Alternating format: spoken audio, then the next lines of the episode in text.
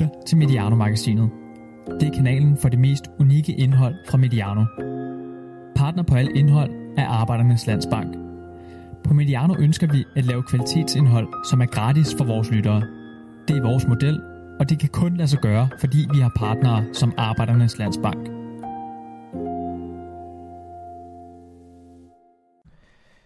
Kalenderlyset brænder videre, og øh, vi er klar med endnu en udgave af Bold og Bøger. Den sidste i 2019, ja faktisk i dette årti. Mit navn det er Martin Davidsen, og jeg sidder igen ved en mikrofon i København, sammen med min gode ven og journalist på Tipsbladet, Sebastian Stanbury. Sebastian, tak fordi jeg igen må komme på besøg hos dig. Som jeg sagde for en uge siden. Du er altid velkommen, Martin. Ja, vi optager øh, faktisk to udsendelser her i, i december, men øh, det var lige, hvad der kunne lade sig gøre. Og øh, som sagt, så er det her den 11. udgave af Bold og Bøger på Mediano her i 2019. Vi udkommer som bekendt på, i, i kanalen Mediano Magasinet, der har Arbejdernes Landsbank som kanalpartner. Og ja, kalenderen siger december, og som vi sagde i sidste afsnit, så er det jo et godt tidspunkt at læse bøger på. Ja, og som du siger, kalenderlyset brænder ned.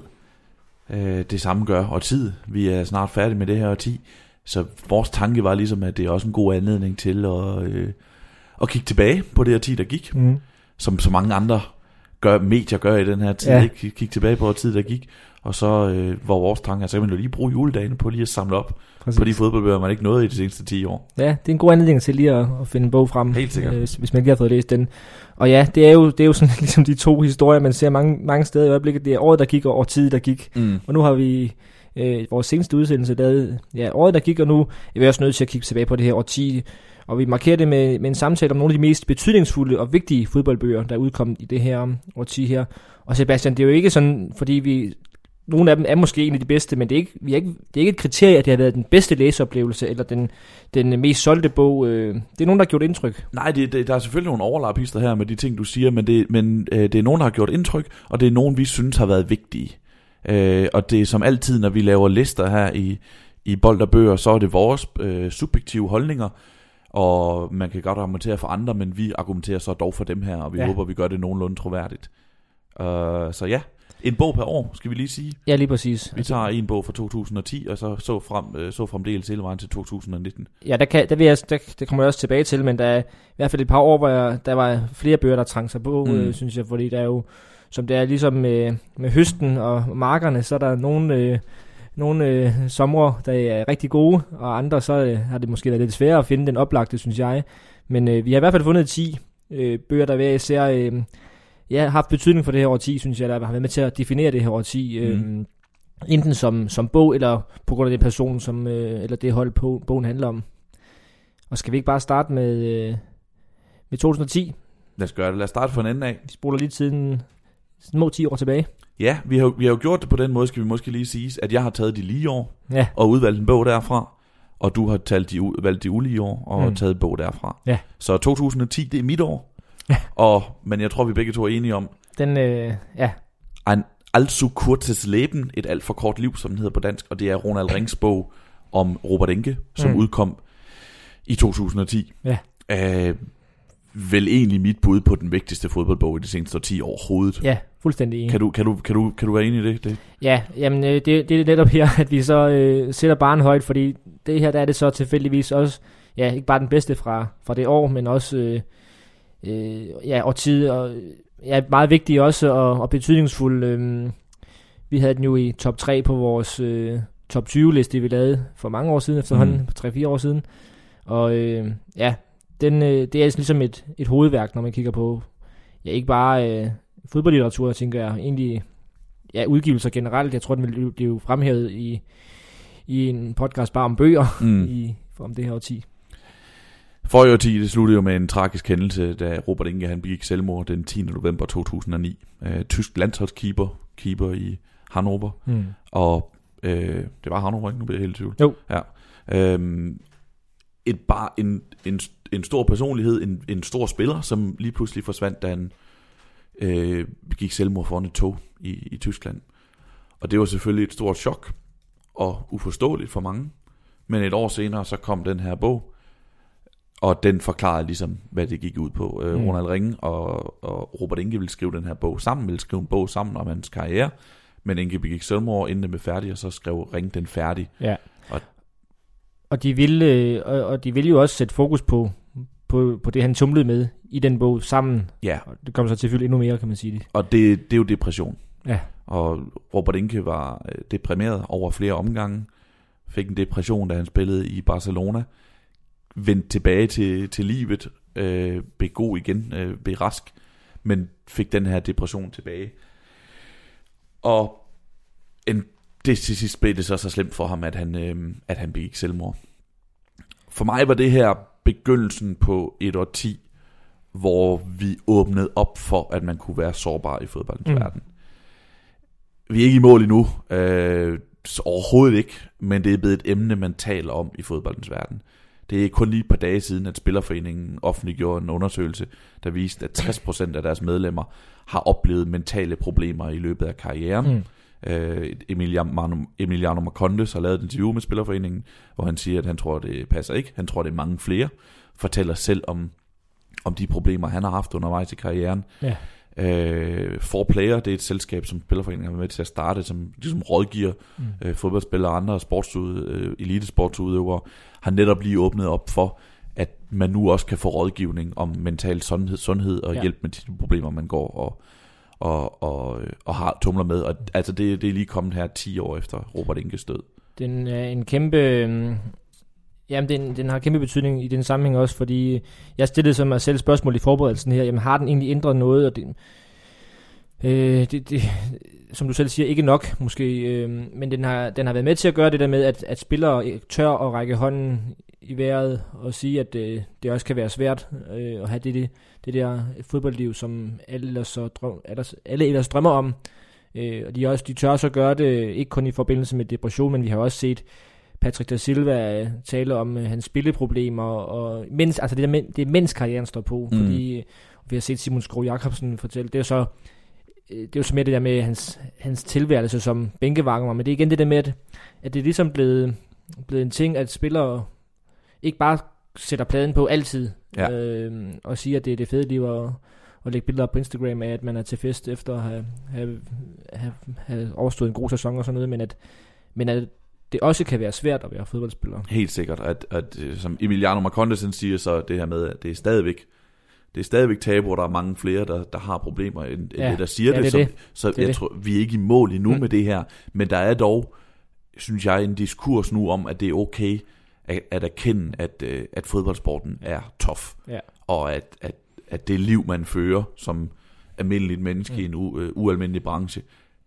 har sine udfordringer og sine vanskeligheder, Ja. og macho-miljøet, og øh, præstationskultur, og alle de her ting. Øh, gør det vanskeligt? Kan det gøre det vanskeligt? Og jeg synes jo, at som du, selv, sig- som du siger, har det gjort en forskel.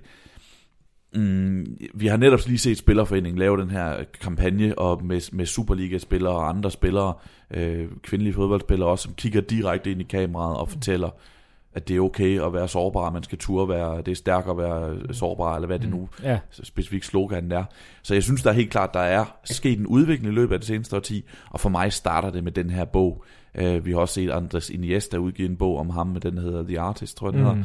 hedder, uh, hvor der også er et stort, et langt, langt uh, uh, ja det er forløb. de første kapitler, mener jeg. Mm, ja. Jeg tror faktisk, det er det, den starter med, Ja. at fortæller, hvordan han, øhm, han Efter har en, VM. en grå periode.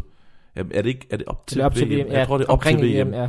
Øh, har, en, har en grå periode, hvor han bare rigtigt. slet ikke er godt tilpas. Det er rigtigt. Det er efter, de har vundet Champions League med Barcelona. Ja, og så den efterfølgende Ja. sæson er han, er han ikke, er han ikke Ja. sig selv. Uh, og, altså Iniesta er en af de største stjerner i fodboldens mm, verden overhovedet, hvis du ser tilbage på det seneste årti. Så det, at han åbner op for de her ting, siger noget, synes jeg. Og du og jeg, vi har talt om den her bog flere gange. Vi, vi har den, som du selv siger, på vores, øh, det der startede Bold og Bøger, vores, Mm. øh, vores top 20 tilbage i, øh, i 2016. Og der fremhævede vi også, at det ofte at det, det, det er en stor, det er en rigtig god fodboldbog. Ja. At det her med, at han faktisk taler også om Iniestas debut for Barcelona, eller det bliver, bliver skrevet om det her, det, hvor, hvor, interessant den er også rent målmandsteknisk. Ja, målmandsspillet bliver virkelig også øh, ja. Sådan gået i dybden med. Men, men i dag, hvor det, i den her sammenhæng, grund til, at vi har den, jeg har den med som det Mm. mm. vigtigste bog for 2010, det er jo så, at, hvor, at det er, fordi den handler om depression. Og hvis vi lige Ja. skal... Det er jo sådan en lang fortælling, så der er mange navne i undervejs, som bliver fortalt i, øh, i første person. Men, men, øh, men jeg synes, øh, og, og man ligesom lærer de her figurer at kende hans holdkammerater, hans kone Teresa og hans venner og sådan noget, så vi har fortalt med første, eller med, med, kun med fornavne. Ja. Så, øhm, så man skal ligesom læse det i en sammenhæng, men jeg synes alligevel, jeg vil læse lidt op for at fortælle noget om det. Den er simpelthen så hjerteskærende, den her bog, ikke? Mm. Og man, ja, men, øhm, man, man føler simpelthen meget, så meget med, med Robert Inge, og med hans kone Teresa, som er en, den her stærke kvinde, og som elsker sin mand så meget, og som bare ikke kan stille noget op. Mm. Gør det så bedste, hun kan for at hjælpe ham igennem det her, men altså i sidste ende ender ved med at være magtesløs, og han slår sig selv ihjel. Øhm, han blev kørt til, hjem til Impede. Han havde ikke barberet sig, han havde hverken styrken eller lysten til det. Han betragter sig selv. Han havde trukket sig, han havde fejlet. Det er fordi, han, havde, han har trukket sig fra en landskamp, som jeg lige husker det her. Robby, der er ingenting, du må love mig, sagde Teresa, det du var blevet alene i huset. Han så modvilligt på hende. Jeg er klar over, at depressionen får alt til at se sort ud lige nu, men du bliver nødt til at kæmpe imod. Vi kæmper alle sammen med dig. Du kan ikke bare stå på en balkon og så springe. Men alt er så ligegyldigt.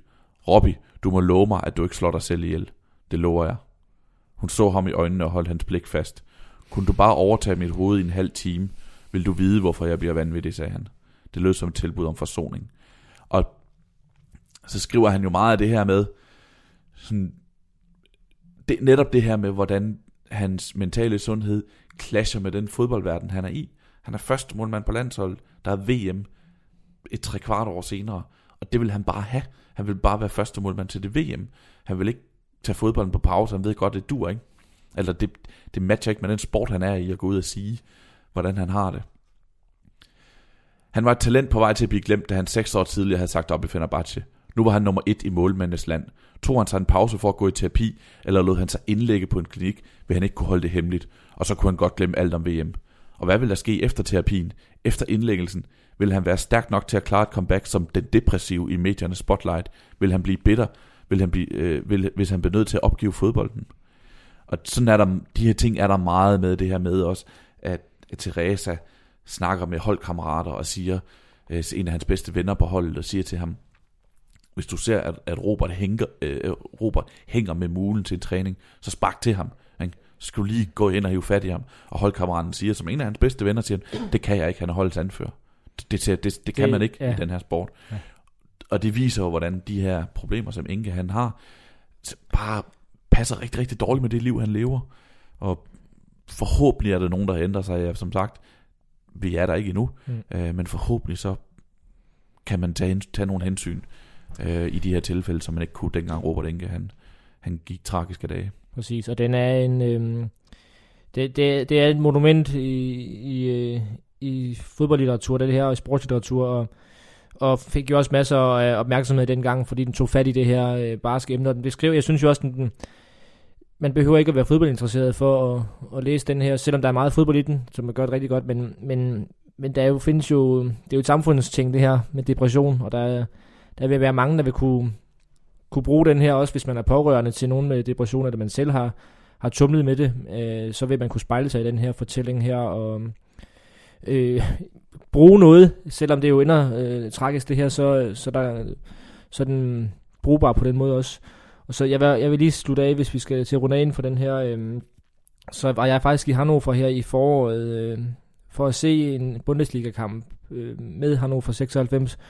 Og der er det jo også rørende at komme ned til stadion der, og så er der et øh, Robert Ingestrasse mm. til, til minde om ham. Øh, for han er jo, han er jo blevet en, en, lidt en myte i fodboldens øh, historie nu, øh, på, grund af, på grund af hans tragiske Ja, et symbol, ikke? Ja, altså et symbol ja, på, på en, et godt menneske, som mm. desværre kom på afveje.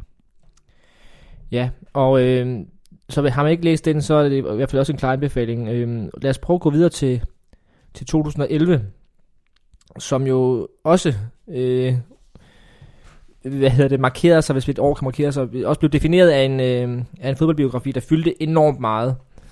Nemlig øh, Jeg er Zlatan Ibrahimovic, som er øh, fortalt til David Lagerkrantz. Det kommer vi lige tilbage til, men det er i hvert fald øh, forfatteren David Lagerkrantz, der, der, der, der er forfatter til bogen, øh, som jo er Zlatan Ibrahimovic historie. Og øh, det er jo... Øh, den har vi også haft op før. Det mm. kan vi ikke undgå i den her sammenhæng her, de, at der kommer nogle genganger om nogle bøger, vi har talt om tidligere. Det er jo en bog, som øh, fik enorm opmærksomhed fordi her i 2011, han er jo stadigvæk kæmpe stor Zlatan, men han var måske på sit aller største der. Det var lige et par år efter, han havde været i Barcelona, og, og han, øh, han var tilbage i Italien her og scorede masser af mål, og, og var bare en kæmpe stjerne. Ja, han var, jo, han var jo spilleren, som Barcelona købte for, som Guardiola udså sig som nier på Barcelonas hold. Øh, det blev ikke et succes af flere årsager, som man blandt andet kan læse om i bogen. Mm. Hvorefter han så tager tilbage til det Italien, øh, og tager til Milan og bare gør dem til mester i 2011. Ja. Øh, de, har ikke været, de har ikke været mester siden 2004, de har ikke været mester siden. Mm. Der er jo ikke nogen hold øh, udover Juventus, der har været i Serie A. Men så stor en spiller var han, og så stor en spiller er han, at, mm. at han bare afgjorde, afgjorde mesterskaber. Ikke? Fuldstændig. Øh, så, og, så er det jo, og så er det jo den her øh, klassiske, den grimme Elling-fortælling, øh, som... Øh, som Slatterns øh, liv jo er, den her øh, indvandrerdreng øh, fra, fra Rosengård i Malmø, som, øh, som bliver en af verdens bedste øh, fodboldspillere, og måske verdens bedste angriber.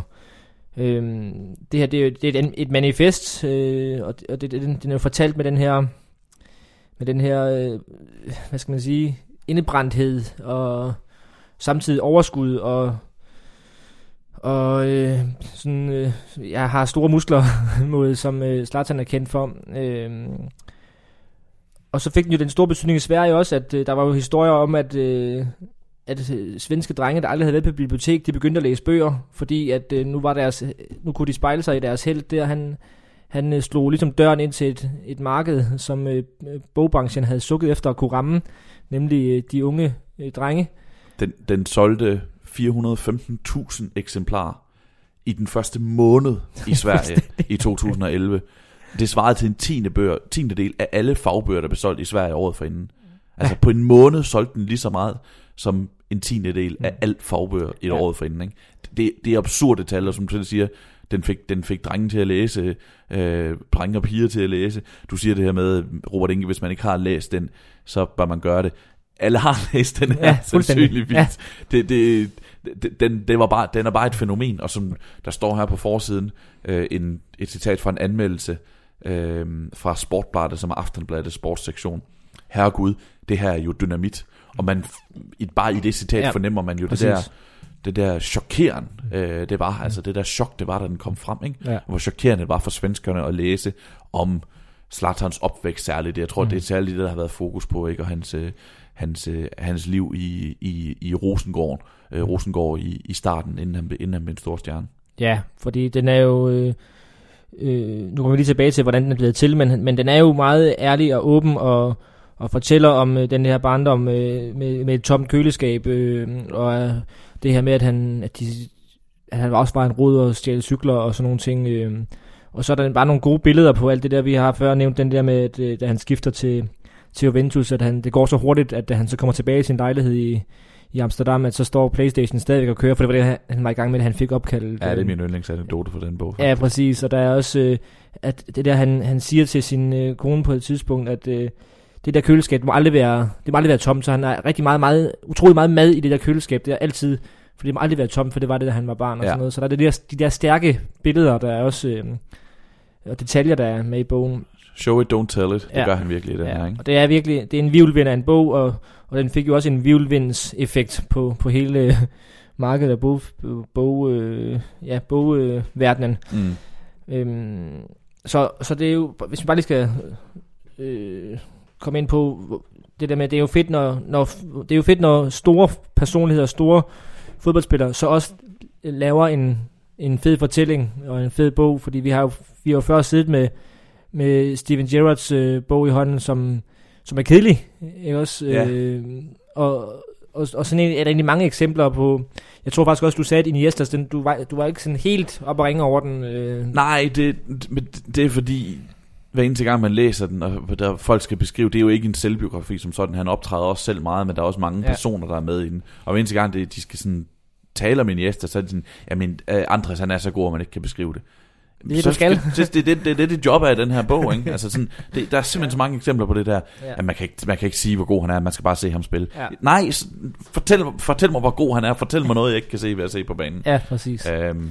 Men, men det er det mest fedt, når, når, når, der så, når det så sker, at, mm. den, at den øh, fede og dygtige fodboldspiller får en fed og god, øh, godt fortalt øh, bog om sig. Ja. Og her er han jo så selv med. Men lad os lige tage den her, som vi er nødt til at have med, hver gang man taler om Zlatan-bogen. Det der men, der altid kommer, at det David Lagerkrantz, han jo, øh, han jo fortalte til en, øh, jeg tror det var til en bogfestival, bogfestival, at han havde et oplæg, hvor han øh, fortæller det her om at være ghostwriter for Zlatan på bogen.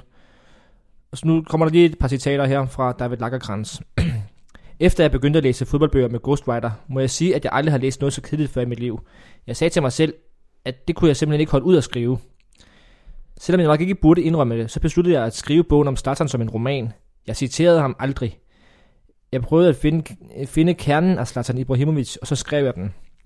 Jeg arbejdede over 100 timer med ham. Jeg spurgte ham kun om ting, jeg ikke selv vidste. Hans mål kunne jeg selv se, men jeg løj aldrig. Jeg gjorde ham aldrig bedre eller dårligere, end han var, og jeg synes virkelig, at det ramte hans rigtige personlighed. Det første, det første han sagde, det er så omkring, øh, da Lagerkrantz så har, har, øh, har skrevet det, så viser han det til Zlatan, og så, svarer, så, så refererer han det her. Det første Zlatan sagde var, hvad pokker, var, hvad pokker er det? Jeg har aldrig sagt det her. Men efter noget tid, så tror jeg, at han forstod, hvad jeg havde gjort. I dag tror, tror han, at det er hans rigtige historie. Og det er jo et problem, synes jeg. Ja, vi, man, der er jo altid en vis øh, suspension of disbelief, når man, når man læser en, en bog, der er ghostwrited. Man skal, og man må ligesom leve med, at, at forfatteren, der er en grund til, at der er en medforfatter på. Og Ja. at, at, at, Vi snakkede jo om det med Bentner-bogen i, øh, i seneste udsendelse. Ja, at, at der er en grund til, at der er en medforfatter på, og det er fordi, der er en forfatter, som sandsynligvis er bedre til at formulere de her ting og sætte dem ind i en sammenhæng, og som også vil have et præg på tonen. Ja. Øhm, det er bare...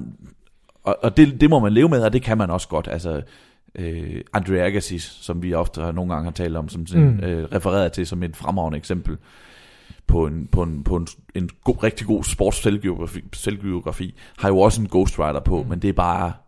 Man tænker ikke over det. Nej, Men det er vanskeligt ikke at tænke over, når David Lagerkrantz selv har indrømmet, Ja. at han har fundet på hele tonen, og at han har skrevet dem som en og roman. citater, ja, præcis. Altså, og Zlatan, han fortæller, at Zlatan siger, det har jeg jo aldrig sagt det her. Mm.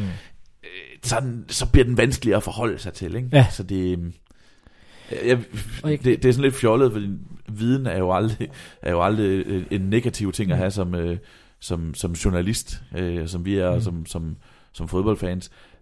Men det havde måske været rart ikke at vide de her ting ja. om den her bog. Ja, og man kan sige, øh, det er selvfølgelig nemt at sige bagefter, men jeg kan huske, jeg læste jo faktisk den her, øh, jeg var på ferie i Malmø, og jeg læste den, fær- jeg besluttede, jeg skal læse den færdig, mens jeg er i Malmø, og det gjorde Mm. jeg på, på stranden i, i Malmø, og øh, jeg kan faktisk huske, at jeg synes, at nogle gange så var det lige karikeret nok, den der måde, for den er jo skrevet meget sådan, så meget talesprogsagtigt, at øh, han skriver, så bruger sådan nogle ord som ligesom, og øh, altså det, jeg vil sige, det, det er næsten sådan øh, en parodi nogle gange, men, men Zlatan er selvfølgelig også sådan en, øh, ja, en øh, larger than life karakter. Der er sådan en, en til tider en, en karikatur på sig selv, mm. og det er især blevet efterfølgende her de senere år, men, men så jeg, nogle gange tænkte jeg faktisk lidt over det der med, at ej, der burde forfatteren egentlig have, have omformuleret hans sprog, så det bliver lidt mere øh, sådan, nemt at læse, synes jeg. Mm. Øh, men det har han jo så lige præcis gjort, omformuleret hans sprog, ja. Eller lavet sit eget sprog, så det, det, er, det, det, det er sådan lidt specielt, synes jeg.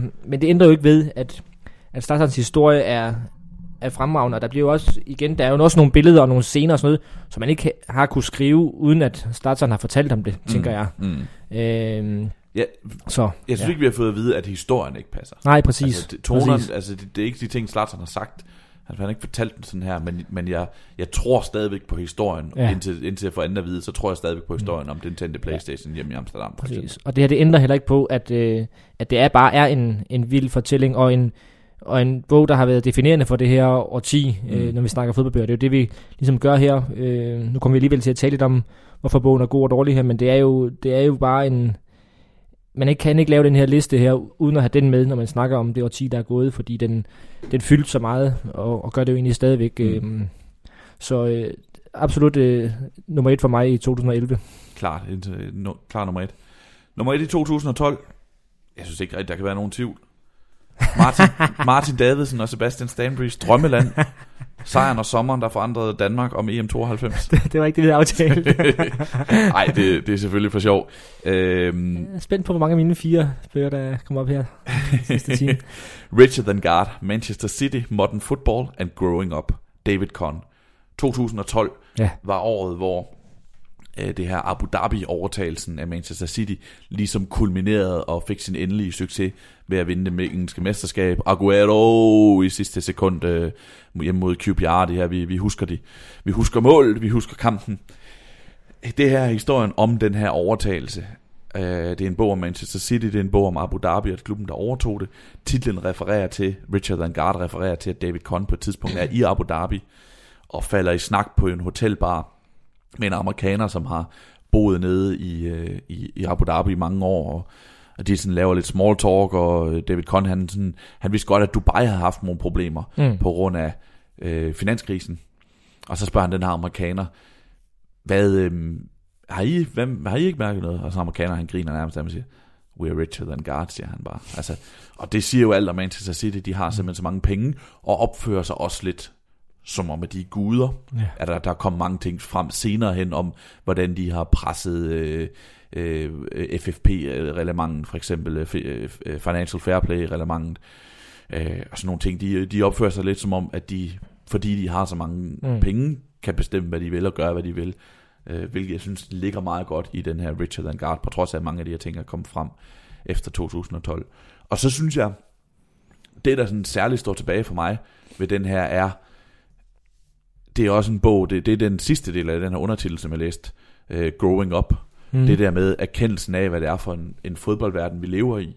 Og David Conn, han, han skriver om at være City-fan. Han er, han er fra Manchester, vokset op som City-fan.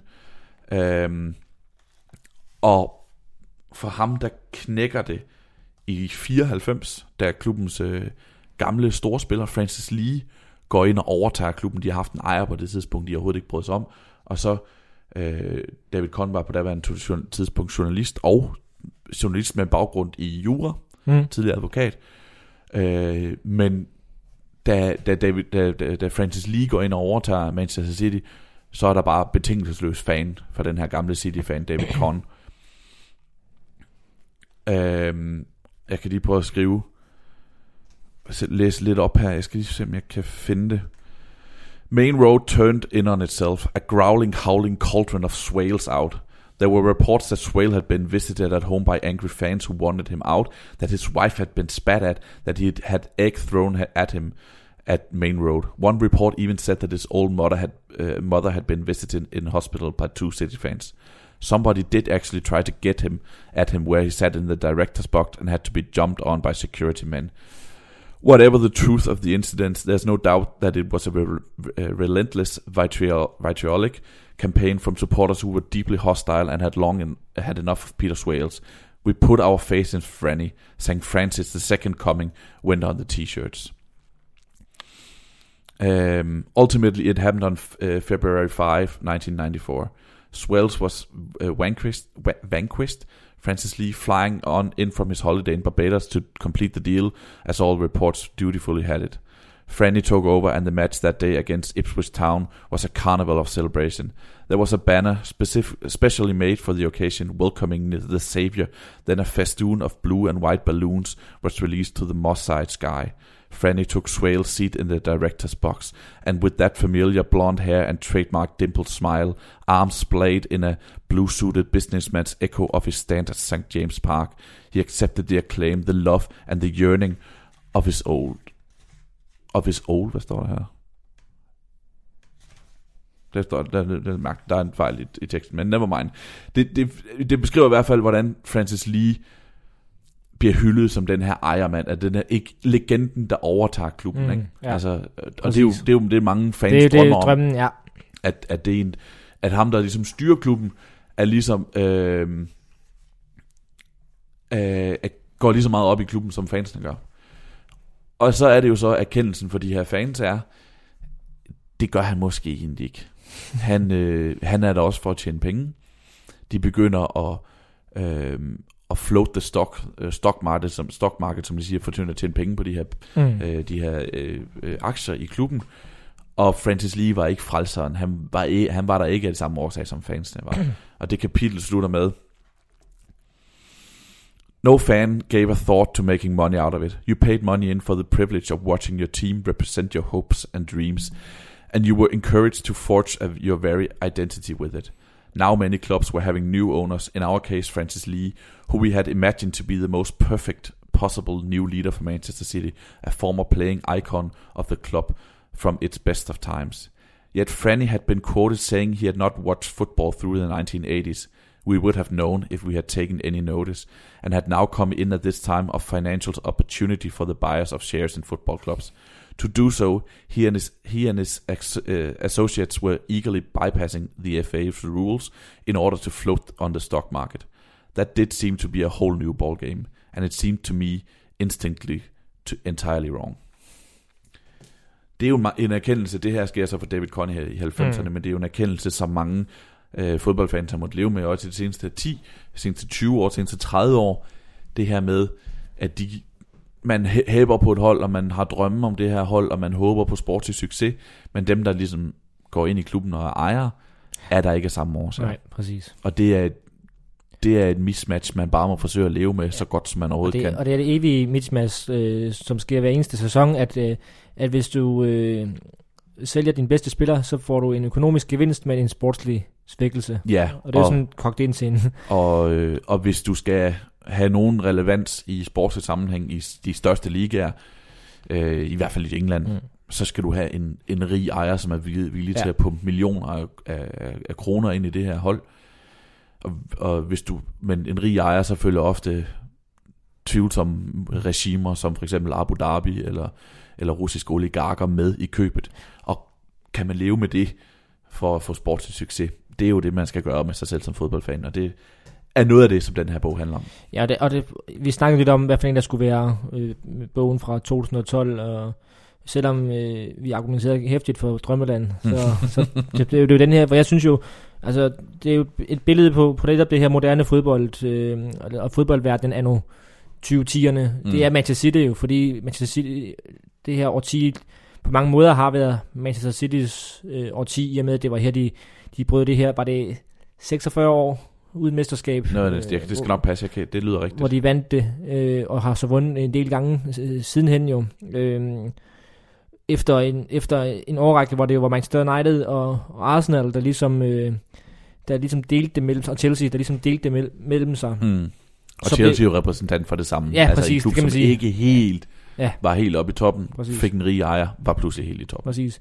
Og der siger det jo ligesom det, det ultimative billede på det i dag. Øh, og så synes jeg også, det er noget med, nu har jeg jo ikke læst den, det kan jeg jo godt indrømme her, men, men øh, men det er jo noget med, at det er en, han er fan selv. David Conner, han har et ja, det er det, han, er, han, han er tidligere City-fan. Og, og, ja. og det synes jeg også som, er interessant, at han at den på en eller anden måde også er skrevet med noget, med, noget, med i hvert fald noget, nogle rødder i et hjerte. Ja, men det, for, for, for, mig, for mig er det det. Jeg, det, altså det, det er også en tung bog. Det er mm. meget med, jamen så købte de uh, x antal procent af, af aktiemajoriteten for mm. x antal millioner, millioner øh, dollar eller pund eller sådan noget. Ikke? Så det er meget sådan, det er en teknisk bog.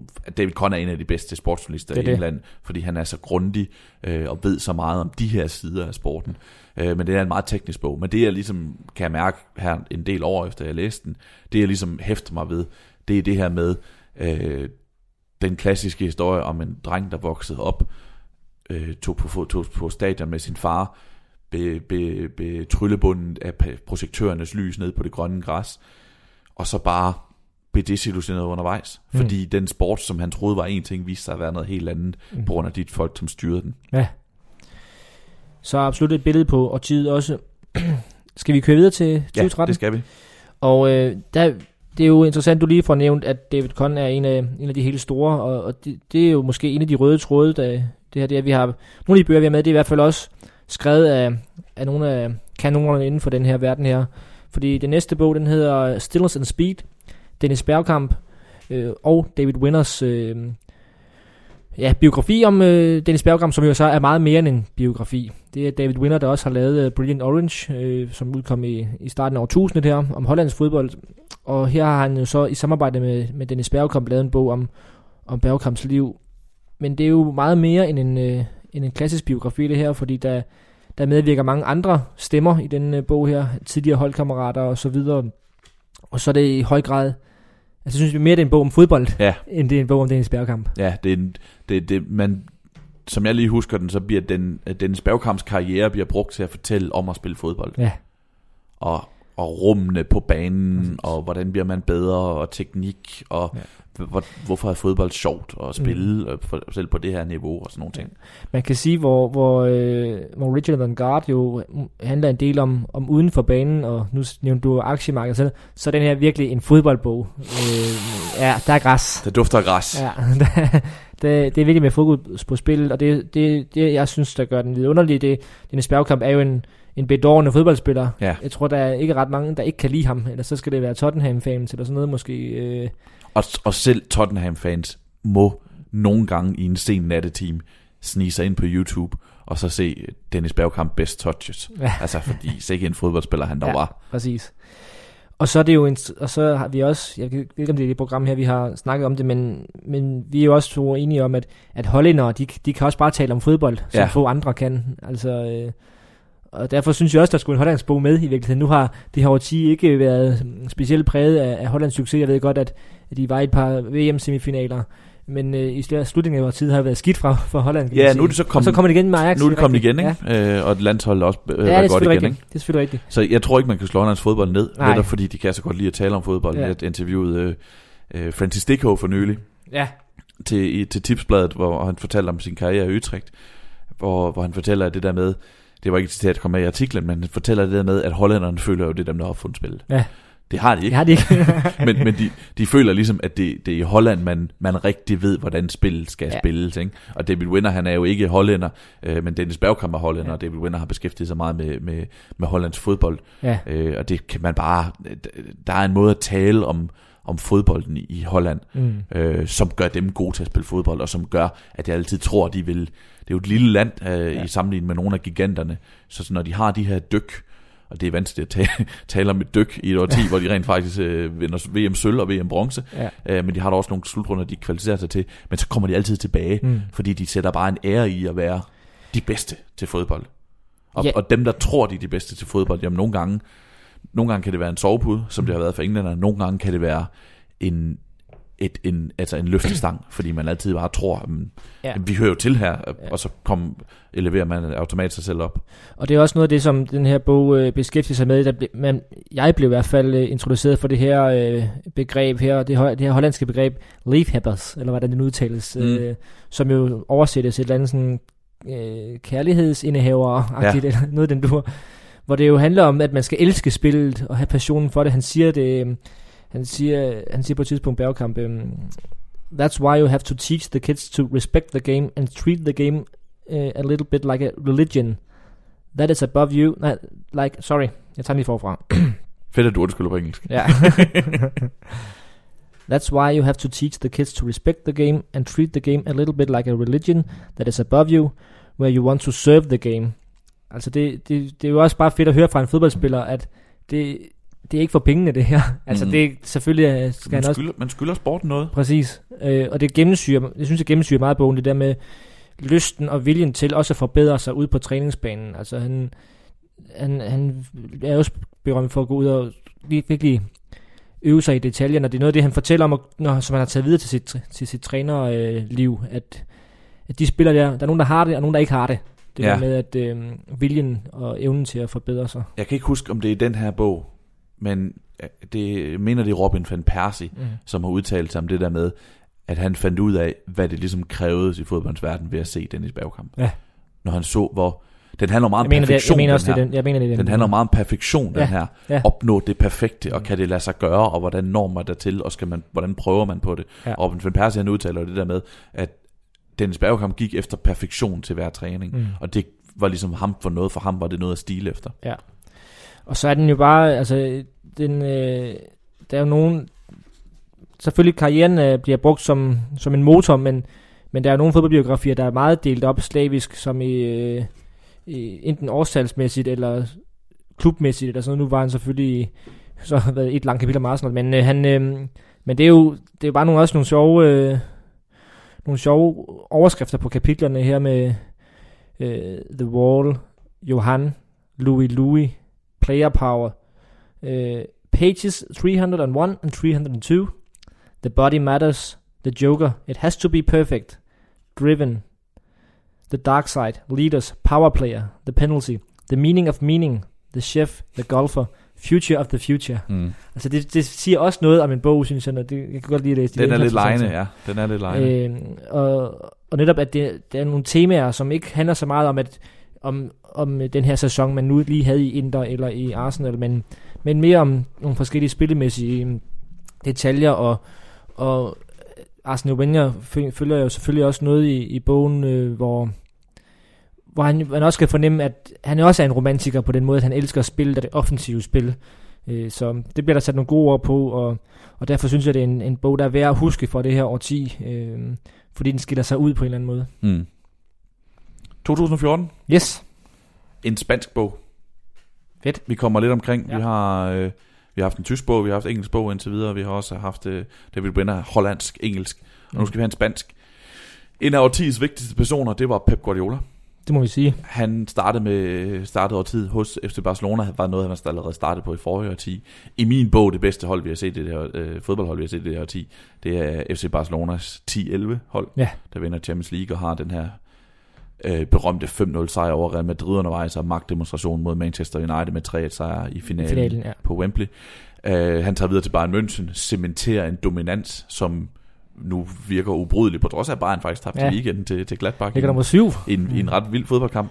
Øhm, og så tog han til City for at lægge koblingen til, øh, til, til Richard Dangard, da City ligesom en, en, en, en, endnu en måle, øh, milepæl, de nåede, det var, da de tiltrak øh, Pep Guardiola i, i Mm. 2016 som, som ny træner. Så Pep Guardiola, og han vinder jo to mesterskaber i træk i, i, i City, har vundet de to seneste, Mm. og det er han, den, den, City er det eneste første hold, der til at gøre det siden øh, Fergusons Manchester United hold i, i Premier League, hvor der har været mange af de samme hold, der har jo domineret med, hvor de har øh, Mm. mm. kappet som at slå hinanden og også har lykkedes med det. City vandt to mesterskaber i træk, på grund af, fordi de fik Guardiola. Så han er en af de, de vigtigste personer i det her årti. Uh, han er desuden kendt for ikke at give nogen interviews. Ja. Sjældent. Han til- udtaler sig stort set kun på pressekonferencer, men er super interessant at høre tale om fodbold. Så hvor heldig har vi lov at være, at vi fik en sæson, der gik helt tæt på, eller en, en bog, der gik helt tæt på hans første sæson i Bayern München. Og det er den der på, original på spansk, hedder Herr Pep. Jeg har ikke læst den på spansk, jeg har mm. læst den på engelsk, øh, hvor den hedder Pep Confidential. Og den følger, er skrevet af Marti Peranau, og øh, følger Guardiolas sæson i, øh, i Bayern München 13-14 sæsonen, hvor han overtager fra Jupp Heynckes. Mm. Og er helt tæt på, og er med, på, er med til snakkene, snakker med spillere, snakker med Guardiola. Og det synes jeg jo bare er, er fantastisk, at vi, at vi får den her bog, at vi har den her bog, som, som, øh, som handler om den her sæson, men også handler rigtig meget om Pep Guardiola. Ja. Og ligesom får skildret en, en periode i hans liv, og kommer tæt på dem. Så Mm. en gang, når han stopper, så vil vi have den her. Øh, og han tror jo ofte med at stoppe og snart færdig med at træne, og vi ved, hvor hårdt det er for ham. Øh, så vil vi have den her bog som vidensbyrd om, hvad han var for en mand, Ja. og hvad, hvilket indtryk han gjorde på fodboldens verden. Ja, han er en re- revolutionær øh, på en eller anden måde, synes jeg, fordi at øh, han er en af spillets store tænkere, og, og en, der også har ja, netop defineret det her, i høj grad defineret det her årti her. Mm. Det er, og, jo, ja, ja, det er jo en bog, som har mange taktiske observationer. Der bliver snakket rigtig meget fodbold med Guardiola i den her. Og som jeg siger, så er der også en bog om Guardiola. Øhm, og hvis jeg skal læse, hvis jeg skal læse lidt op, mm, øh, så er det om Guardiola, som jeg synes er interessant. Det er ret tidligt i bogen, det her, ud, det her kommer. No matter the opponent, his preparation never changes, and he will not not, not rest for a second until all the variants have, uh, variants have been dissected and assessed. Then, when he has finished, he goes all over it again. This is what Manel Estiardi, his right man at Barca and Bayern, calls the law of 32 minutes. The term refers to his often fruitless attempts to persuade Pep to disconnect from football. From time to time, Estiardi will use all of the resources at his disposal to curb the coach's obsessional behavior. Experience, however, has, has taught him that Pep cannot be distracted for much longer than 30 minutes at a time. You invite him for a meal in a restaurant, hoping that he'll forget about football. But 32 minutes later, you can see his, his mind is already wandering, Estiardi explains. He starts staring at the ceiling, and although he's nodding as if he's listening to you, he's not looking at you. In actual fact, he's probably thinking about the opposition left back, the marking scheme for the midfielders, how much the wingers can support the inside forwards. The guy can only ma- uh, manage half an hour, and then he goes straight back to his mental contemplation. det, er jo, det er jo heller ikke, det er jo ikke, det er jo ikke særlig charmerende, Nej, Pep Guardiola. Det, det er lige det billede, man har af ham. Det er fuldstændig det billede, man har, men, men det er ikke... Hvis jeg var Guardiola, og der var nogen, der udgav en bog om mig, mm. øh, og jeg havde ligesom givet dem lov til at få adgang til mit fodboldhold i et helt år, og der var så beskrevet, hvordan jeg er fuldstændig umulig at være sammen med socialt i mere end en halv time ad gangen, fordi så vandrer mine tanker bare hen, så vil jeg ikke være super begejstret for det. Men som læser er det jo en gave, ja. at vi får de her ting. Men det, og, det er jo, og det er jo et billede på, på de der trænere der, som, som brænder igennem, synes jeg. Øh, Bielsa, er han, en, er han en flink fyr at være sammen med? Det er ikke, det er ikke sikkert. Øh, altså Ståle Solbakken øh, er jo også, øh, er også blevet beskrevet som lidt en, en, en mystiker nogle gange i nogle sammenhæng. Nu har jeg lidt af den her bog om, om OP og, og Kim Brink, som også var en, en sær mand, men det er, det er bare sjovt med de der fodboldtrænere der, der er så optaget af det spil her, at det, at det fylder alt for mm. dem. Så det, det er en fed passage, det der. Virkelig. Og, og dem er der mange af. Og så er der som sagt mange taktiske observationer. Mm. Og så er det bare... Det, det, det er en fed bog. Altså, det er sådan, øh, kapitlerne har nogle gode navne, synes jeg. Der er sådan et kapitel, der hedder Do you see Larms potential? Som er et citat fra Guardiola. ja, man kan lige høre altså, det. Sådan, ja. sådan, wow, det, altså det, ja. der, er noget, der er noget cliffhanger over det på ja, en eller anden præcis. måde. Ikke? Og vi ved jo, hvordan han, han forvandlede øh, mm. Philip Lahm fra, fra højre bak til ja. en fremragende central midtbandspiller ja. i, i perioder i Bayern i hvert fald. Ja. Så et, et bestemt anbefalesværdigt bog om måske den vigtigste person det i det her sige, Ja, enig. Og jeg skal lige sige, der kom jo faktisk øh, i 2016 mm. Pep Guardiola ja, La Metamorphosis, som jeg ikke har læst, men som er fortsættelsen, der handler om hans tre sæsoner i Bayern. Okay. Også skrevet af, af samme forfatter. Ja, for det er jo, der er jo udkommet en del bøger om Guardiola ja. i, i det her årti her. Men jeg kan huske, at vi før har, har nævnt øh, Guillem Balaks øh, bog, hvor du faktisk sagde i den sammenhæng, at du egentlig øh, synes bedre om den der. Ja, fordi Guillem Balaks er den klassiske biografi. Mm. Vi starter Becoming. Med, hvor, øh, ja, vi starter, da han bliver født, og så slutter vi med sidste punktum i bogen, ja. og det er som sat, altså der hvor vi er henne i historien nu, den er nogle år gammel, mm. så er der sket noget siden da.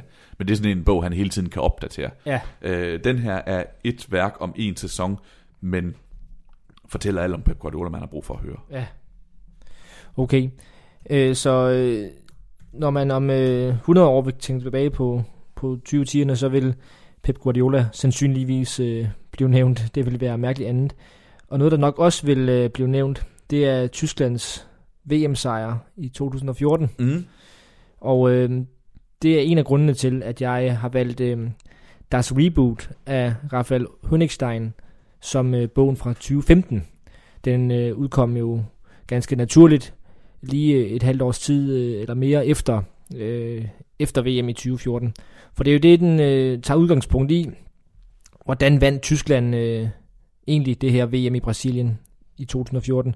Den her bog, den fortæller hele historien. Øh, og det er samtidig, udover at det er en vigtig bog, fordi man kunne selvfølgelig... Øh, øh, har sagt, at der skal, der skal laves en bog om det her, men den her er tilfældigvis også rigtig god og velfortalt.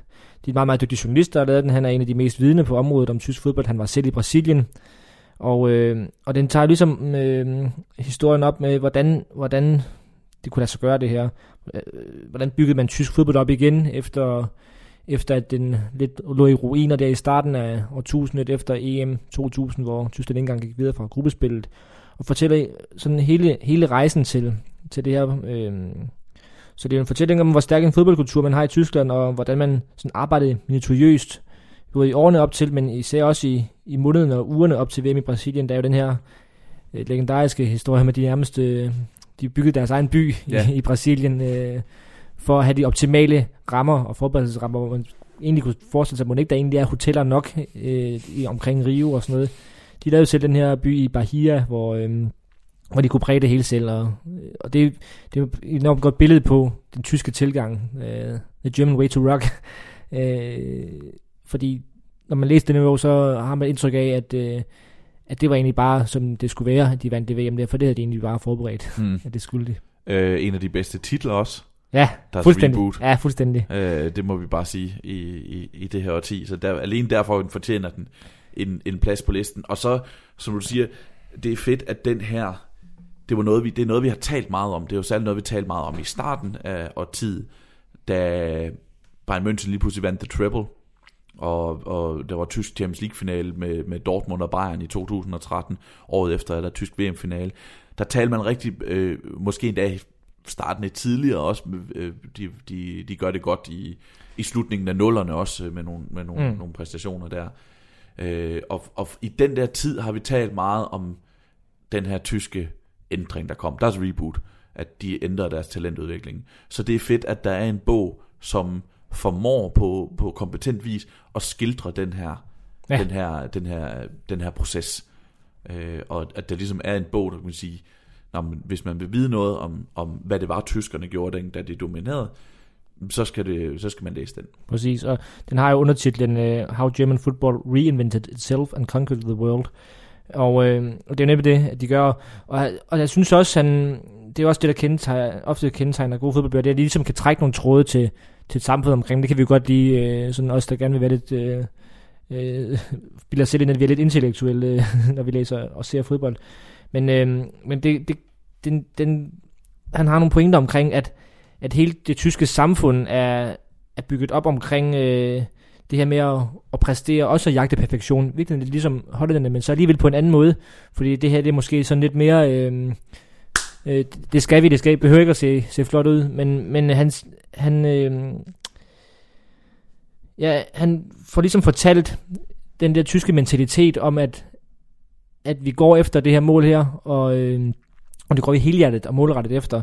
Og der er et interview med Jürgen Klinsmann, som jo også har en stor rolle i, i den her fortælling, fordi landsholdet ligesom blev genfødt, da han er landstræner, øh, og ligesom er billedet på holdet, selvom Jogi Løve er jo også assistent der, men det er jo ligesom Klinsmann, der, der blev billedet på det her VM 2006. Mm øh, hvor, hvor Tyskland jo afholdt VM. Men han siger på et tidspunkt, øh, han siger på et tidspunkt, It's not a coincidence that Germany are strong in football. The, the players grew up in a society that spurs them to achieve things. Mm. Altså, så, så hans pointe er jo, at, at det ligger bare i tyskernes sjæl, at når vi stiller op til noget, så går vi efter at vinde. Øhm, og så må vi gøre det, der skal til. Og, og det kan jo så simpelthen være at, at bygge en by i Bahia, øh, for at få de optimale forberedelser. Der er rigtig mange gode kilder i, og altså Per Mertesacker, øh, som jo også efterfølgende har, har stået frem, også har fortalt, for at trække en tråd til Robert Inge, om sine øh, kampe, mentale kampe, som, øh, som forsvarsspiller i Premier League, med at kaste op ind og sådan noget, men han fylder meget af en god, god fortæller i den her historie her, og Oliver Bierhoff fortæller jo meget om det, det bagvedliggende arbejde, som han havde som teamchef og sådan noget. Øhm, så, så det er en bog, der har været tæt på det hold her, og tæt på det her fodboldforbund, der har, der, der har skabt det her resultat, som jo, som jo er, er historie i sig selv, at de vinder VM, men også den her 7-1 sejr over Brasilien, som jo er billedet på, på det hele, kan man sige.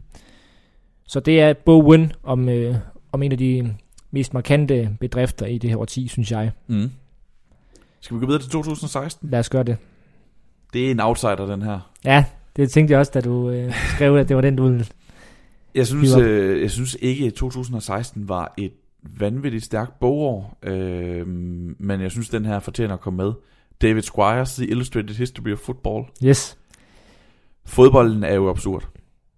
Det er en, en sport, der er et fænomen, der er fyldt med vanvittige historier og skøre personer. Og der er simpelthen så ufattelig mange eksempler på hyggeleri i den her sport.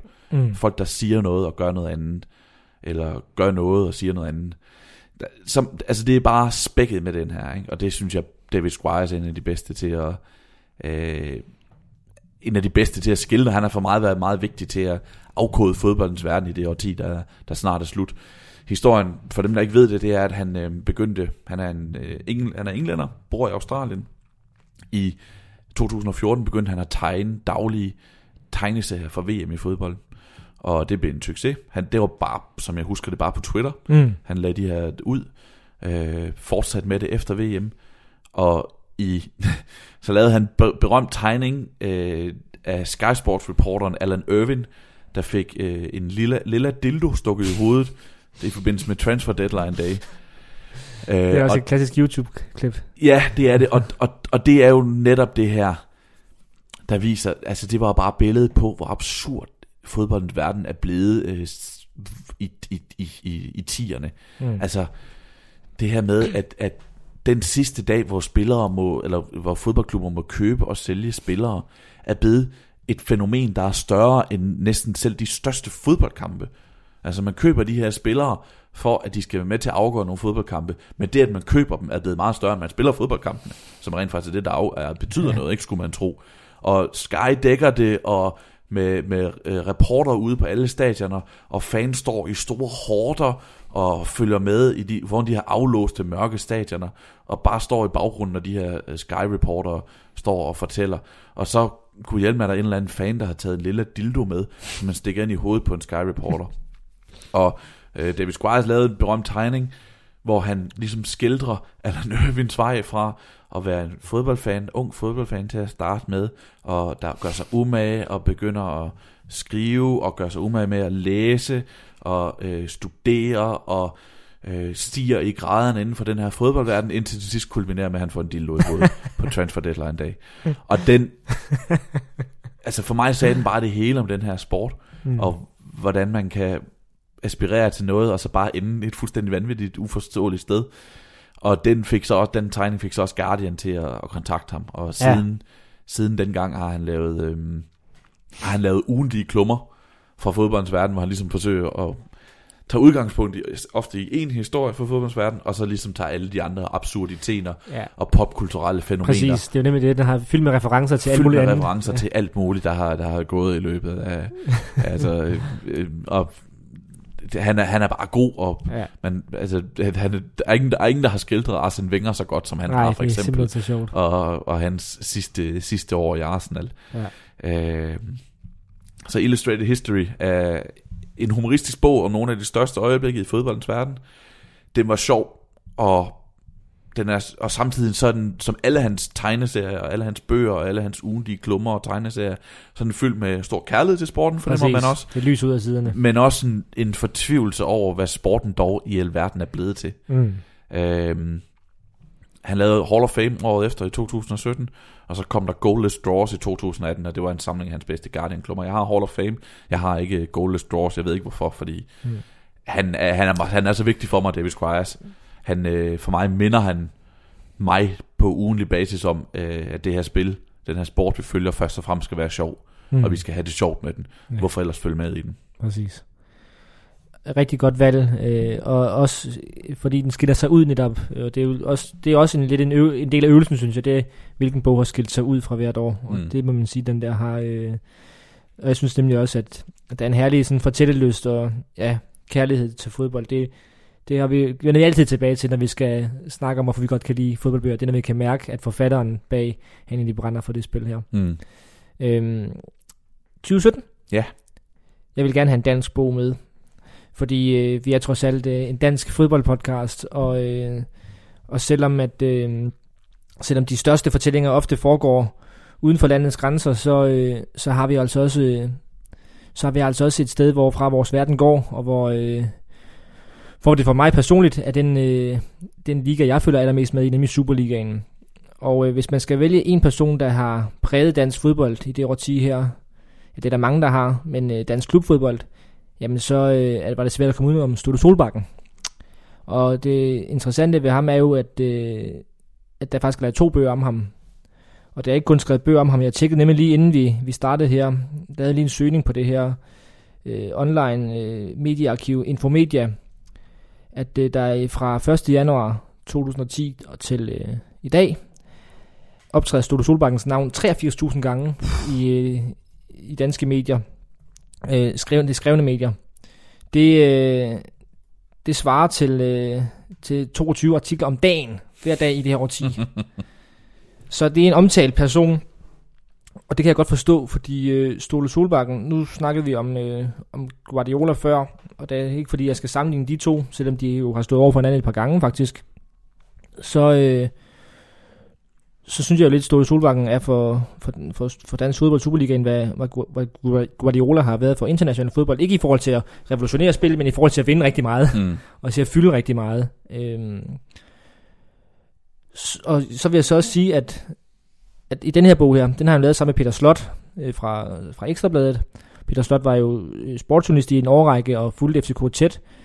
Og efterfølgende, efterfølgende kom jeg over på underholdningsafdelingen i Ekstrabladet og det kan så ikke fodbold, men han har jo ligesom bevaret et eller andet form for forhold til Ståle Solbakken og har ofte spurgt ham, om de skulle lave en bog sammen, og det så lykkedes her. Og det, det er jo så Ståles version, fordi man kan sige, at Dan Hammer lavede en bog om Ståle, som måske på nogle punkter egentlig er bedre. Øh, og for, ligesom, den, som hedder Ståle, vi hinandens lykkes med. Præcis, og fortælle ligesom om hele hans liv, helt fra tilbage fra, fra barndommen i Norge og runder hans uddannelsesophold. Det, det er meget, den her bog, Løvehjerte, den er meget på FCK-tiden. Og jeg vil sige, Ståle, han er, Ståle Solbank, han er faktisk en af mine favoritmediepersoner i dansk fodbold. Han deler jo virkelig vandene, så det er sikkert et kontroversielt uh, melding, jeg kommer med her med. Men jeg synes jo altid, han er ærlig. Han stiller stort set altid op til interview, og han, han giver faktisk rigtig ofte noget i de her interviews. Øh, det er sjældent, man, at jeg som journalist har haft den der oplevelse af, at ej, her der fik jeg egentlig ikke ret, ret meget med, fordi han vil egentlig gerne fortælle, hvis man er konkret i sin, øh, i sine spørgsmål og, og velforberedt, så, øh, så vil jeg egentlig gerne dele ud af, af sin holdning og sin viden om, om ting. Jeg er ikke bange for at åbne, åbne døren ind til omklædningsrummet, sådan billedligt talt. Mm. Øh, og det er den her bog også et billede på. Han fortæller jo rask væk om, om spillerlønninger, og om øh, hvilke spillere han har set som gode ledere og dårlige ledere, og hvad der har fungeret godt og hvad, hvad der ikke har fungeret godt. Der, der skåner han egentlig øh, ingen, heller ikke sig selv. Så så derfor synes jeg, at det var værd at tage den her øh, bog med. Også fordi, at øh, den jo egentlig også fik et efterspil. Ikke så meget på grund af bogens indhold, som på grund af bogens øh, forord, hvor Ståle Solbakken jo fortæller om sit øh, ja, politiske ståsted i virkeligheden. Han, han skriver i forordet, at han vil give øh, overskuddet af bogen til, øh, til flygtninge og indvandrere øh, hjælp og det faldt jo en del øh, politikere for, for brystet, at, øh, og skabte en del røre faktisk, at, at han ligesom gik ud og blandede sig i dansk politik, og, eller international politik i virkeligheden, og han, han sagde det her med menneskesyn, han brugte nogle ord om, om hvilke menneskesyn der var og sådan noget. Og så det, der, det skabte en del røre faktisk, at han øh, kom med de udtalelser der, og at han fik også en pris øh, fra, øh, for, for, for, for, for at donere de penge her, for at sætte fokus på det her. Så Ståle Solbakken er bare en, en mand, man ikke kan komme udenom i dansk fodbold i det her årti, og, og derfor vil jeg gerne have den bog med. Øh, men jeg ved ikke, har du også samme oplevelse som mig omkring det her med, med Ståle som person? Fuldstændig. Mm. Fuldstændig. Øh, jeg har ikke læst den her bog. Jeg har læst Dan Hammers. Mm. Øh, Ståle, også, vi er hinanden god. lykkes med. Ja. En af de, en af de øvrigt, synes jeg, du og jeg, vi taler ofte om bogtitler. Ja. Den er og, virkelig god. Ja, den her, den, den, den, den, den fremragende bog, det, det er ikke den, man havde forventet, den skulle hedde. Øh, så jeg har ikke læst, jeg har ikke læst Peter Slots, øh, står den på min kilometer lange to-do-liste. men, men jeg har det fuldstændig på samme måde med, med Ståle Solbanken. Han er, han er sådan en, øh, du og jeg, vi går til mange Superliga-kampe og mm. dækker dem professionelt. Han er en af dem, hvis mix-zones optræder, man ikke vil misse. Øh, de er ofte ret sjove. Han er, han er en morsom mand, Ståle Solbakken. Øh, og så er, den, så er de nemlig noget, en, en, noget, man lærer noget af. Altså man bliver klogere på, på, på, på holdene og øh, på, på spillerne, og han som, heller ikke i de sammenhænge skåner han øh, sine spillere. Altså han kan Præcis. godt finde på at kritisere de spillere, ja. han er utilfreds med, selvom de steder, altså vi snakker ofte om de her de her trænere, som stiller sig foran, mm. sætter sig foran spillerne og, og tager alt ansvaret øh, for at beskytte dem øh, Mourinho i, i, i særligt de første år var det bedste eksempel på det. Det gør han ikke så meget længere, synes jeg. Det gjorde han i de første år, mm. ligesom kendt for det. Der er Ståle jo ikke, hvis han, hvis der, han er et spiller, han er utilfreds med, jamen så siger han det. Og mm. det er jo mere interessant for os som modtagere, synes jeg, ja. dem som bare ligesom for, forsøger at virke som. Øh, lynafledere. Han, han sagde på et tidspunkt i et interview, øh, det, var, det var Ekstrabladet, der lavede et interview, øh, jeg tror det var Gisle Thorsen på Ekstrabladet, der lavede et interview med, med Ståle, om at være Ståle, om at at være så øh, åbenmundet, mm. og om at ikke at skåne nogen, hvor han siger det her med, at øh, jamen for ham så er fodbold ikke farligt. Altså, det, er ikke farligt at snakke om de der ting, øh, som der er mange, der egentlig siger ingen kommentarer til. Altså, øh, hvor han, sådan, han afvæbner det lidt, afmystificerer egentlig tingene, ved bare at være ærlig omkring det. Og det synes jeg er øh, prisværdigt. Ja, jeg husker et eksempel for, for nogle år siden, hvor der havde været en, en smule snak om, at, at, øh, at Kasper Julemand, det er mange år siden, øh, at det skete, og det er endnu, endnu flere år siden, at øh, episoden fandt sted. Men øh, der var, havde været snak om, at Kasper Julemand var i spil til en rolle i FC København. Og det blev, det blev Ståle spurgt til, hvad historien var om det, og så siger Ståle, jamen det er rigtigt, at for nogle år siden henvendte vi os til ham, og øh, spurgte, om han har lyst til at være assistenttræner, og øh, det passede ikke lige med, hvor han var henne i sin karriere, så det blev ikke til noget. Bum. Ja, præcis. Så er den, Der, der er så mange, der, der, der, Så- der, og der, der er sådan værger sig ved at snakke om rygter, og hvilke spillere har været på vej til den ene klub, og hvad er ikke blevet til noget. mm. Det, sådan er Ståle ikke. Han siger, han siger, som du selv siger, det er ikke så farligt. Og, og det er det jo heller ikke. Altså, så, så, altså hvis man har rene, øh, øh, toner ren flag og har Mm. rene linjer, jamen så, øh, så, så slipper man i hvert fald for alt øh, udenom snak og snak i krone, som viser sig ikke at være I rigtigt. hvert fald, hvis man, ligesom hvis du ved det, mm. Altså, han, han, det, nu har jeg lige fundet citatet, han har til Ekstrabladet. Han siger, det er et udtryk for, at jeg er et følelsesmenneske, og for mig er fodbolddiskussioner ikke farlige. For mig er det ikke farligt at være ærlig og sige sin mening, bare man kan stå inden for den. Og det er jo fuldstændig rigtigt, og det, det gør han også her i den bog her. Øh, den er ikke så lang en bog, den er, den er ret hurtigt læst faktisk, og, og derfor giver Dan Hammer-bogen jo øh, et, et sådan et dybere indblik i hans liv. Men her, det, det er også et fint portræt af, hvem Ståle Solbakken er og i, i FC København. Og så må vi jo bare sige, at vi skal snakke om det her årti. Der har FC København igen domineret i, i dansk fodbold, og det har været med Ståle Solbakken i spidsen. Så, så, så derfor vil jeg gerne nævne den her som en, øh, som en bog, øh, der er ved at huske fra, fra tierne. Ja, oplagt. Du vil gerne have en dansk bog med, nu tager vi lige et dansk run. Ja, det, det må vi bare sige her i opløbsstrækningen. Øh, det bliver et årti, synes jeg, hvor kvindefodbold kom til at fylde mere og mere.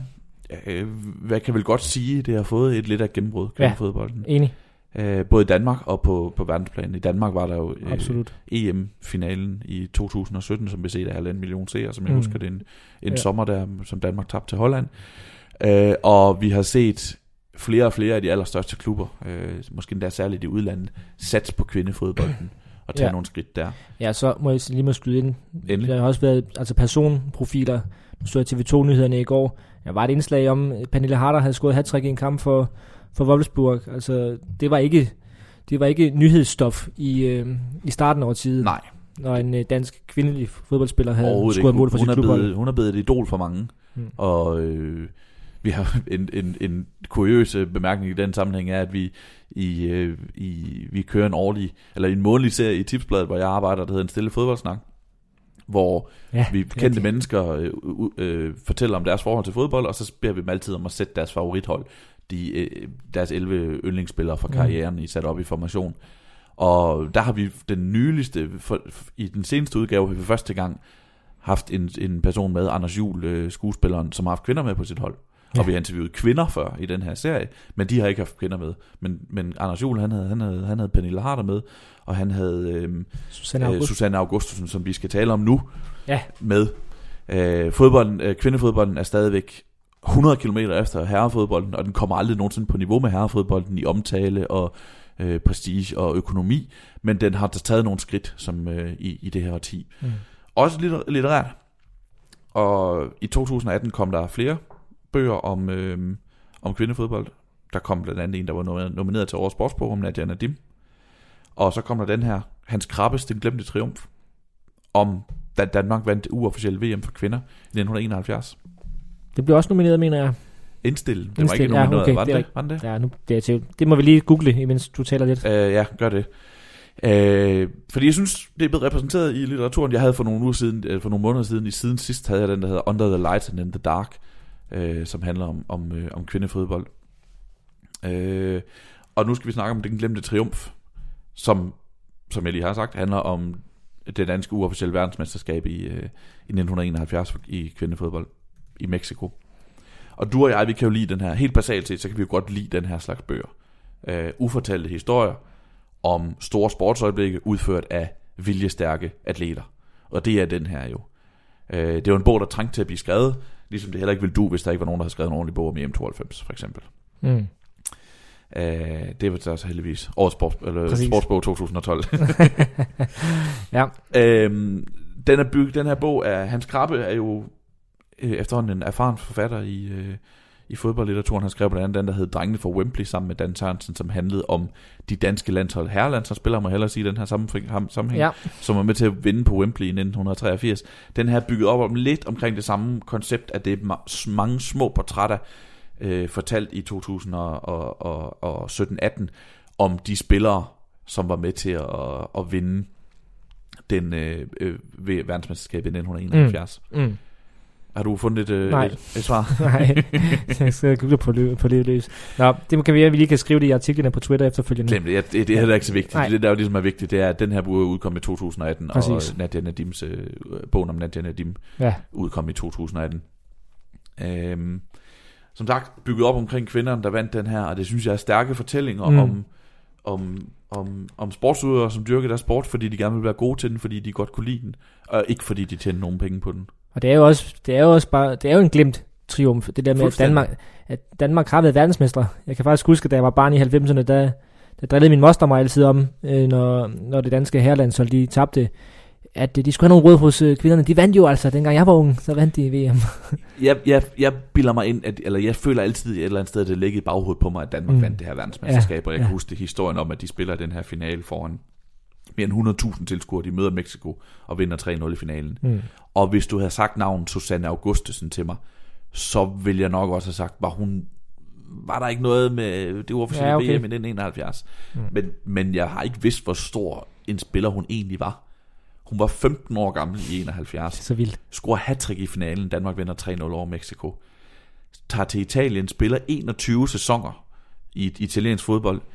800 kampe, 600 mål, 8 mesterskaber, 2 pokaltitler og 8, topscore, eller 8 eller 6 topscore-titler i Italien også. Fuldstændig vanvittigt. Fuldstændig vanvittigt, og, og hende, hende har jeg aldrig hørt om, og jeg betragter mig ellers som en nogenlunde stor øh, fodboldfan, Ja. ja. en dansk fodboldfan, og øh, det, det reflekterer dårligt på mig, men det reflekterer også dårligt på os og vores stand og vores evne til at fortælle den her, de her historier, og det har Hans Krabbe gjort nu her, og så er der jo masser af fortællinger om det her med, hvorfor har de egentlig aldrig blevet større, og hvordan har de selv oplevet det her med, Mm. at deres historie er ufortalt. Og Susanne Augustusen langer en del ud efter DBU. øhm, og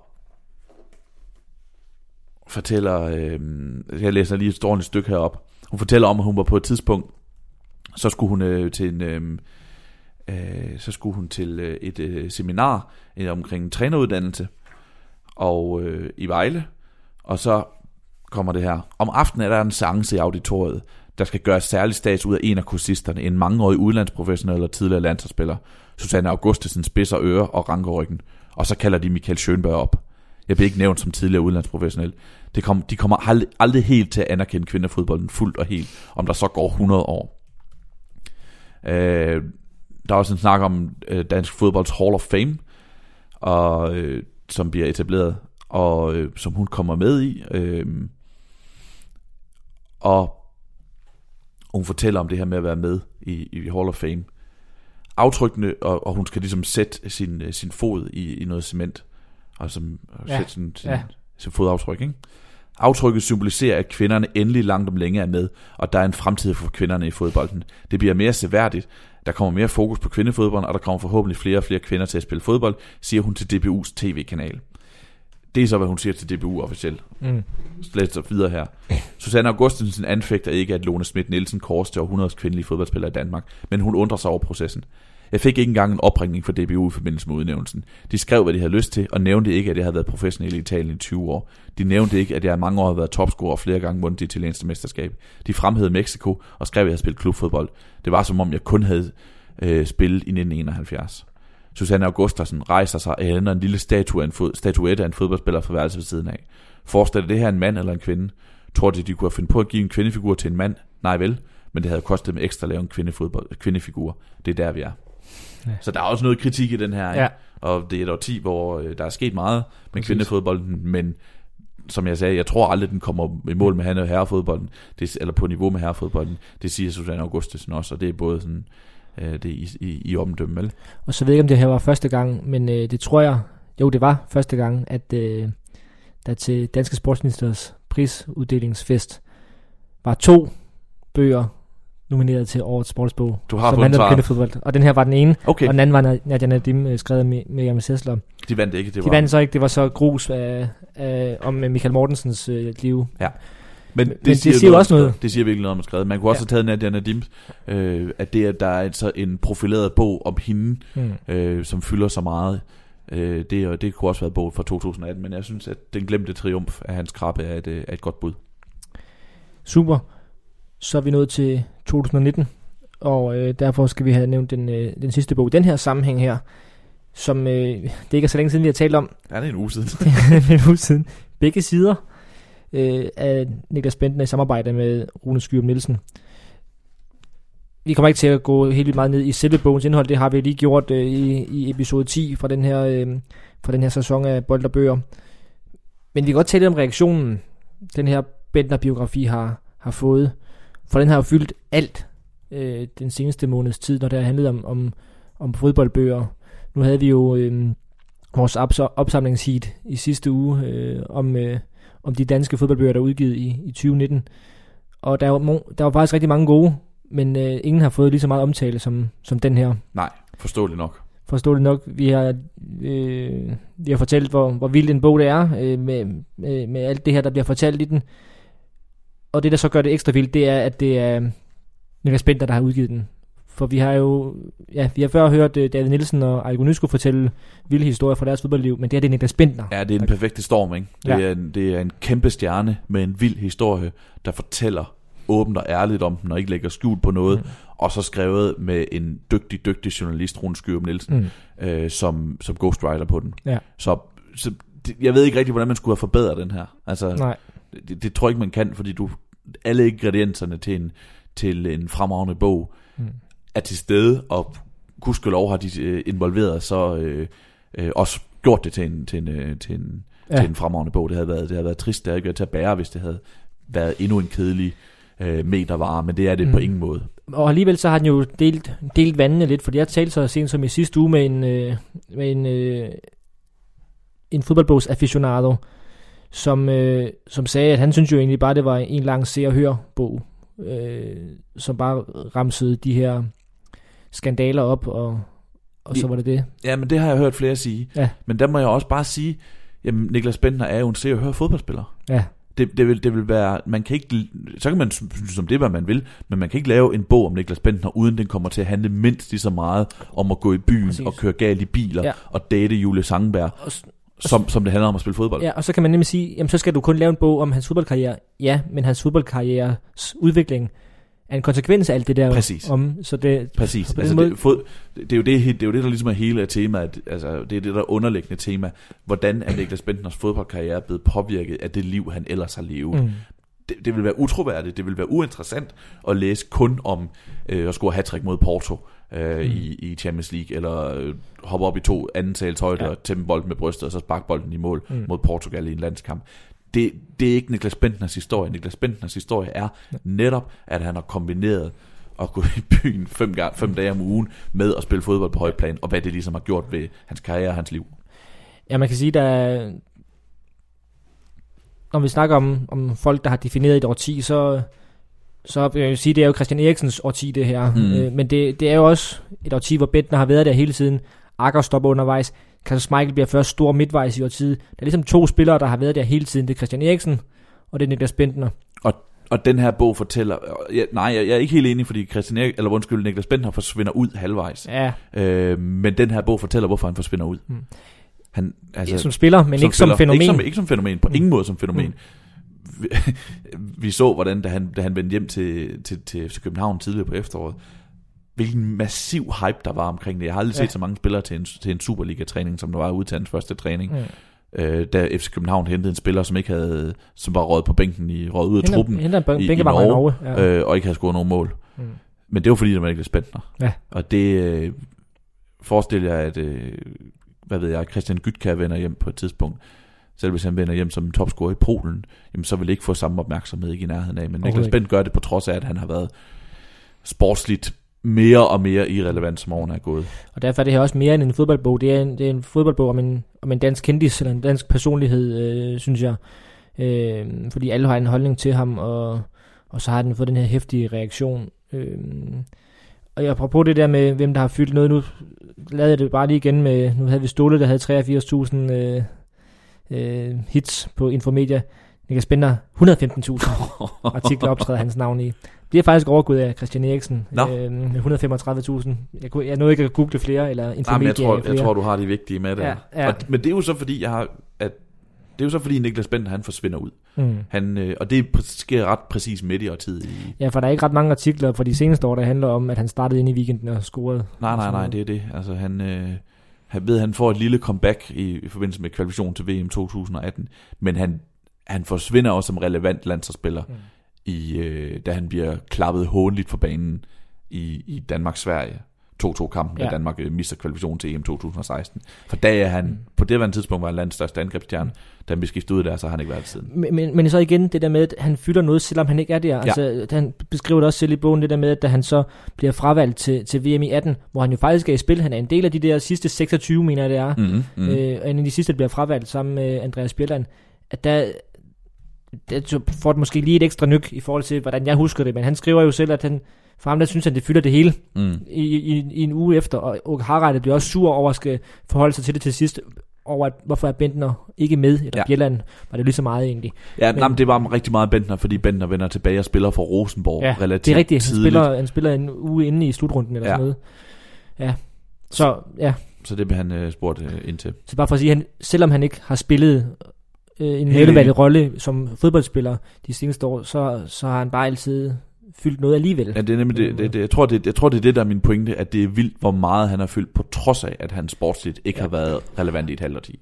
Og derfor bliver den her bog også et billede på, på fodboldspillerens forandring. Nu har vi jo også øh, i sidste uge talt om Asger Hedegaard Bøjes øh, bog, som også beskæftiger sig lidt med det her med, at, at fodboldspilleren er, er blevet større end de hold, han spiller på i nogle sammenhæng. At folk de, de, de følger enkelte spillere mere end, end hold i nogle sammenhæng her.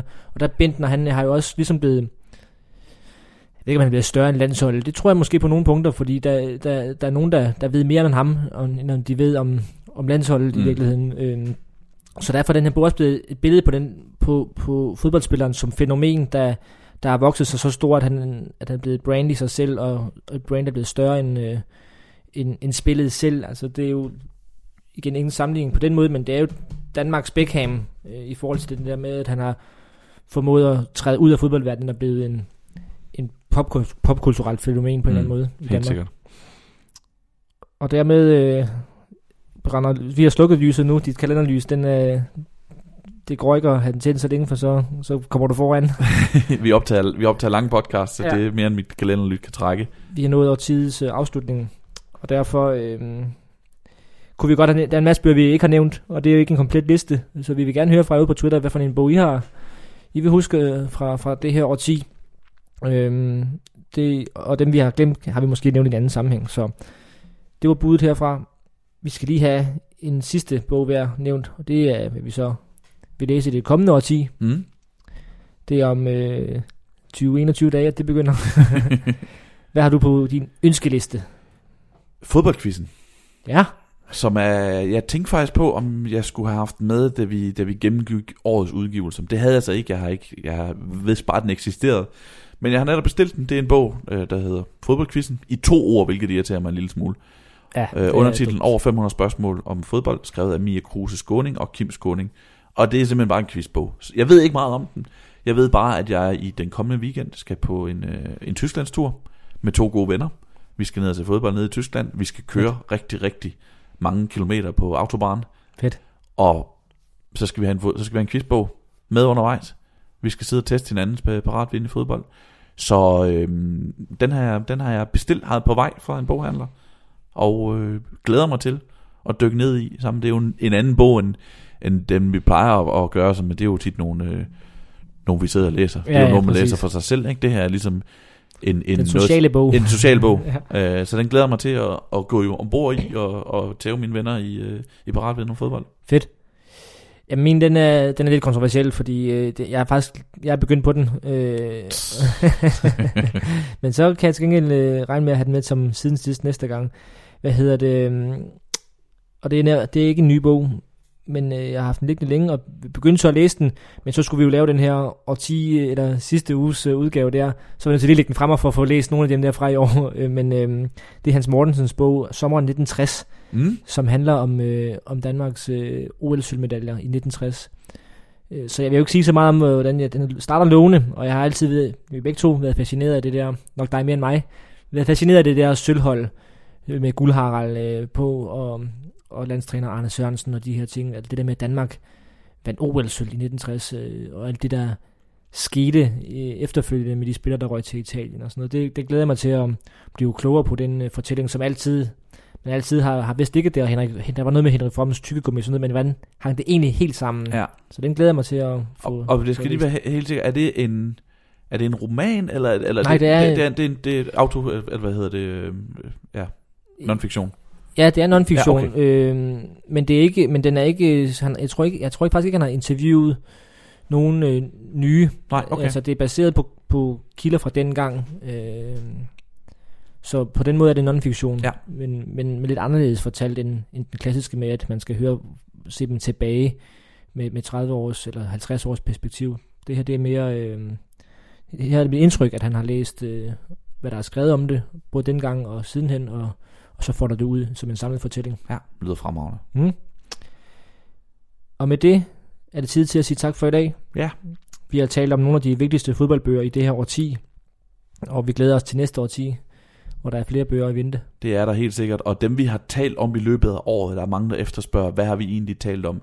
Vi, øh, vi kommer til at lave en liste over øh, samtlige bøger, Der som vi har talt om i, øh, i, i, i vores mange episoder, øh, og som øh, dem bliver lagt op på Medianos hjemmeside Ja. ja. i løbet af december. Vi holder øje med vores Twitter-profiler, så, eller hjemmesiden, så, øh, Mm. så finder jeg den. Så får jeg et overblik over, hvad vi har talt om i dag, og hvad vi har talt om de andre måneder.